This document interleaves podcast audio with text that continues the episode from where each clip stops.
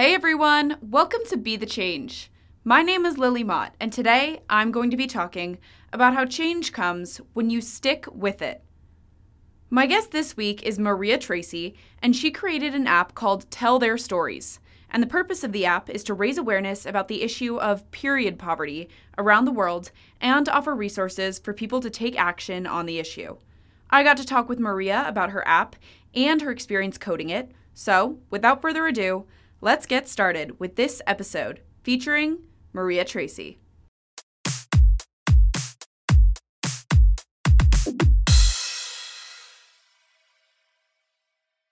So, my name is Maria Tracy. I'm 16 years old. I'm a wrapping up my junior year of high school.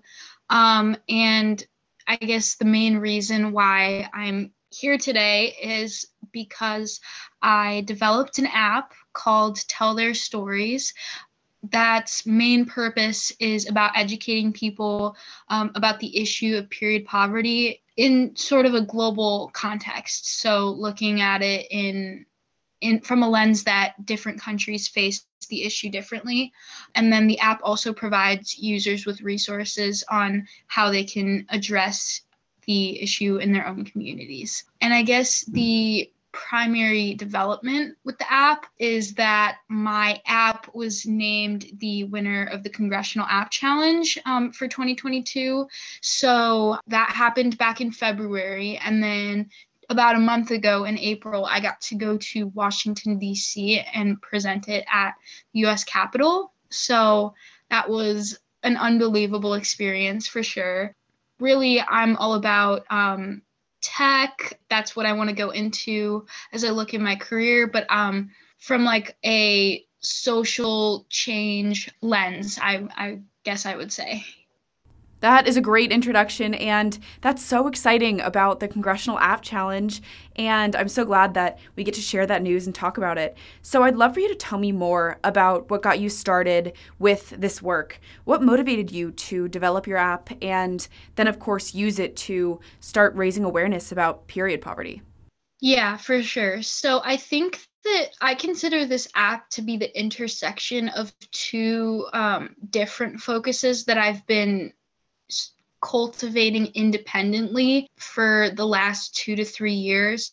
So on one end, it's sort of the activism, the activism, social change side. So I the main way that I got into that uh, is through the Girl Up organization. I learned about it during my freshman year of high school. Thought that the organization was super cool. Um, Girl Up, just to give a brief um, explanation, is a uh, global campaign started by the UN Foundation um, about 10 years ago that just focuses on promoting the issues that teenage girls, um, girls, women um, that face around the world. Um, so I started a chapter um, with a group of friends at my school um, at the at the end of my freshman year, and you know we we started an annual um, period product drive at my school um, for Women's History Month. That's happened twice so far. Um, we successfully got funding for period product dispensers um, in my school restrooms. So it became quickly um, a priority for me personally through my club of like promoting um, menstrual equity. Uh, so there was that side of things. And then the other side is that I've been learning to code since the end of my freshman year of high school. Started off with no experience and then gradually getting more advanced.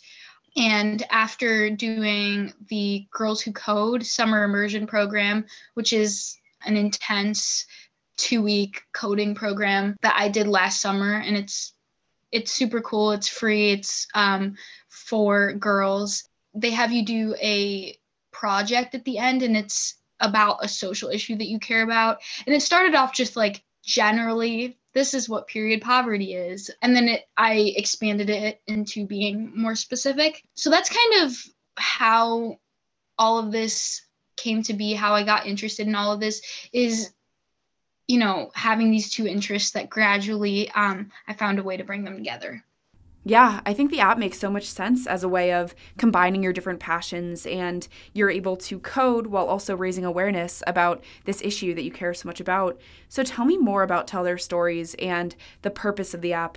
I would love to know more about the stories that are on the app. If you could give me kind of an overview of the app and the content that's on there. Yeah, of course. So, like I said, it originated as period poverty is an issue that I care about. I want to inform people about it. But what I learned pretty quickly is there are resources that exist that just simply educate about period poverty. But I think what is missed in many that exist out there, even though anything really that educates people about period poverty I see as positive, is the fact that this issue is is experienced so differently depending on what part of the world you're in. So here in the United States, the big thing is we're fighting the tampon tax. We're trying to make it so that period products are more affordable, more accessible, and that, you know, we're removing this tax on them, uh, which I think about half of the states so far have removed that taxed uh, period products like luxury goods or like like beauty products. That is, you know, menstrual equity here. Now, of course, there are still many women in the United States who still don't have access to these products, but it's very, very different when you go to a country like Zimbabwe and Africa, which is one of the countries that's featured on Tell Their Stories, where the majority of women don't have access to sanitary restrooms anywhere in their homes, in their communities, in their schools. And so this it's a, it's a whole different level of where in order to address this issue, we need to address the fact that like these like sanitation needs to improve, that you know certain social and cultural norms are causing women to be isolated from their communities, from educational opportunities. And so I personally, I'm a dual citizen. Um, I'm Brazilian American, and so I I've always been interested in looking at almost anything from a cultural perspective. And so that's where I think my unique perspective and voice is very much highlighted in all of this. So so yeah, that's I, I would say that is the feature looking at period poverty from a, a cultural and global lens is very much what I think is the pivotal part of tell their stories. Um, in terms of what a user would see, there's kind of four components to the app because I really wanted to keep it as simple as possible. I think it can be overwhelming when we have too much going on. There's a simple mission page where I, you know, talk to people about why I got started. Um, I give a little description of what period poverty is, since I'm fully aware that that's not common knowledge, but I'm happy that anyone would want to learn more. What I consider to be uh, the key page is um, the the database page, um, and it's not what you would typically expect as a database, but it's it's a world map that's an interactive world map, and there are designated countries on the world map that you can click on.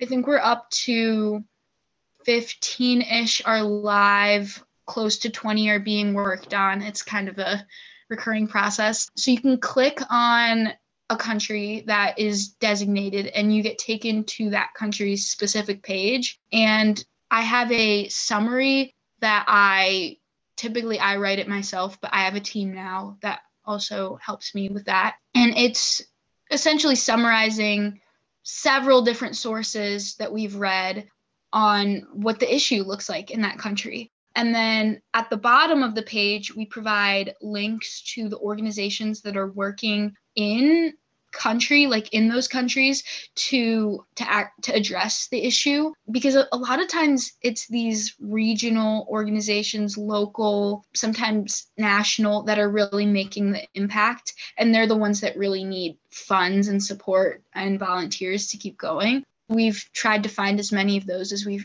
can. There's also plenty of links where people can learn more do their own research if they'd like. And then the other main page is the take action page. And this details a little more specifically on how um, people can get started on advocacy um, on the issue of period poverty if they would like. So it's essentially a long list of different ideas, projects, campaigns that you can start. And many of them don't require any resources, any prior experience to get started because everyone starts somewhere and I want it to be as accessible as possible. And the majority of them focus on like a person's own local community. I personally am of the belief that that's the best place to get started, but there are options to go bigger if people would like. So that's, yeah, that's the fundamentals of the app. Um, the main way that we're expanding at this point is adding more countries and then also getting the mobile version fully live so that people can access it. Because right now like the the web version is just it's out there. People can access it. I mean it's never the most updated version because i'm always updating it somehow. And like i have a pilot for the mobile that is not it's it's about i'm pretty close to having it go live, but there's always that accessibility issue with um, mobile apps, just because getting it into an app store is the hardest process possible. So I'm definitely working on that. I would love to know more about your experience with coding as well, because I know there are some people who are kind of self taught and they learn through tutorials and videos and just on the go. But can you tell me about how you developed your coding skills? I'd love to know more about the process of really learning how to code and just how that became a passion for you and how you got so into this work. Yeah, of course. So I kind of got started coding. It was the summer right after my freshman year and I I had gone into high school thinking I wanted to be a doctor like many people do and then I had spent a year in my school's health sciences program and I just I hated it like I it, it wasn't for me um and so I I, I felt like at my core I wanted to do something in STEM. I had always been more inclined towards math and science. And so I saw on Instagram some ads for Kode with Klossy, which is a program that's very similar to Girls Who Code. Um, and it was started by Karlie Kloss, former Victoria's Secret model. Um, and it's a free online two week coding camp. So I was like, oh, you know, I'll try it out. Never had a, any experience before. And it was super overwhelming. They like, these programs really pack a punch. Punch. They're amazing. They give you so much information. But if you're like, it, if it's your first time and it's overwhelming, like it's okay because that's very much how I felt. But even in being overwhelmed and not really absorbing any of it, I felt like it was something that I wanted to keep doing. The issue for me is that for whatever reason, at my school and in my community, there just are not very many resources for coding, even though there's so much online and I've discovered that now, but it took me a while. So then I I did some stuff, just some smaller like weekend workshops and like online hackathons throughout the year. And then I did Girls Who Code um, summer 2022. And that I was finally able to really absorb the information and get some skill like some skills that I could actually apply for the first time. And then at that point, that's where I got started with girls uh, with uh, tell their stories. So the one thing that I would very much share is that you can get started at any point. Once you can apply a little bit, then you can get started. So that at that point, I was doing fully uh, web development, HTML, CSS, JavaScript. Um, but then it's like I can I continued. So I found a program at a local tech company, Hyland Software, that's based here in Northeast Ohio, where I live.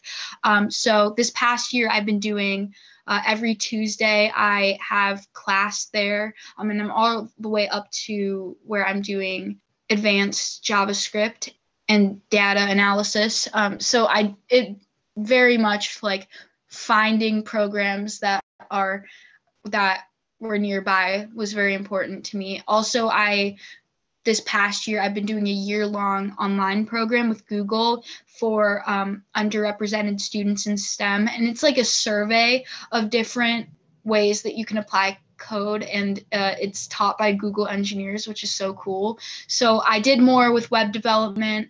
I learned JavaScript for like graphic design, which was super cool. And then right now I'm in a class that's I'm learning Python uh, to be applied to music production, which is just so cool. And then this summer, I'm going to be doing even more. I'm doing an online program through MIT called MITES Semester. And it's, uh, well, it's six months like intensive in the summer where I'll be doing hopefully a lot of coding stuff. That's what i'm going to list on my preferences but it's a general like stem program so i could be doing some other things too.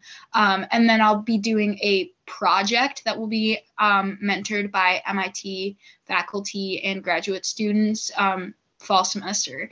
So definitely like i would very much say i tried something new. I figured out I liked it, even though I was like terrible at the beginning. And then you really just got to stick with it and allow your, you know, your interest for something to finally get to a point where you can be good at it. And then just keep going and like trying to find all the opportunities that you can. That's been something that's I've very much dedicated myself to. So, yeah. I think it's so inspirational that you've been able to figure out your own path and find all of these different opportunities for yourself. And the MIT program sounds so exciting. So, good luck. Uh, I have one more question for you. Lots of young people, especially high school students, college students, want to create change and they may not know where to get started with that work. Do you have any advice for those people who may be listening? Yeah, absolutely. I mean, I was definitely in that position. Um, I mean, I feel like I'm always in that position to some extent, but definitely two, three years ago, I felt that strongly. So I think I've learned the value of connections a lot um, over the last couple of years.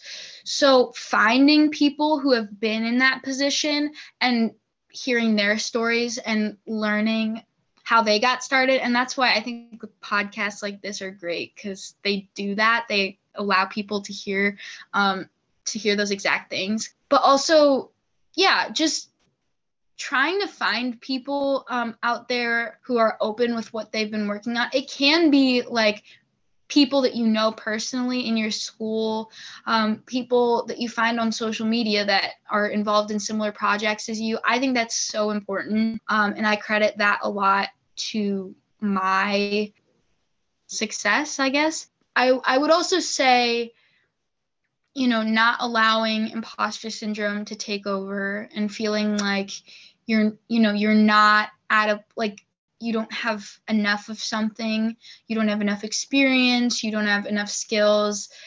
I feel like everyone feels that way to some extent. So, really trying to overcome that as much as possible. And if you're capable of doing something, you know, if you can make an Instagram page, if you can start a club at your school, then you are you're capable of doing that. So and and again, that's also something I've struggled with.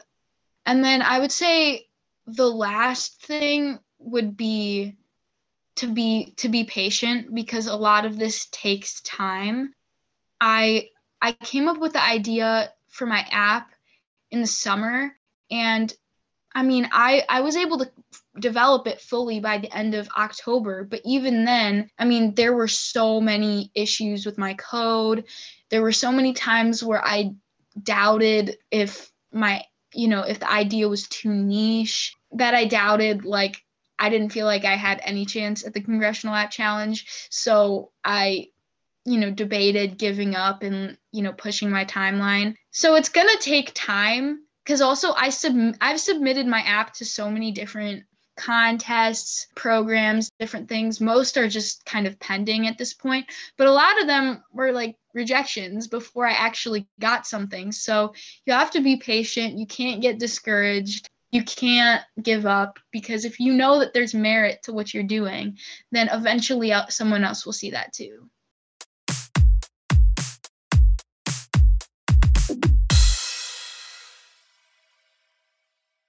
I really enjoyed this conversation with Maria, and I really think that her story speaks to the importance of persistence.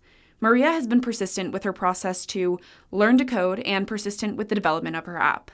Maria's story is an example of how valuable persistence can be and how change comes when you stick with it.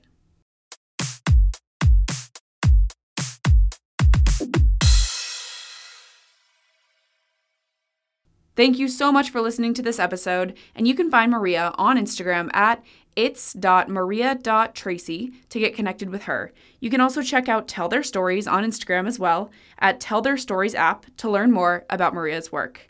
If you want to talk about anything I mentioned, please reach out to me by email at lily at bethechangepodcast.org or on Instagram at bethechangepodcast. Tune in for my next episode, but until then, be the change you wish to see in the world. Bye, guys.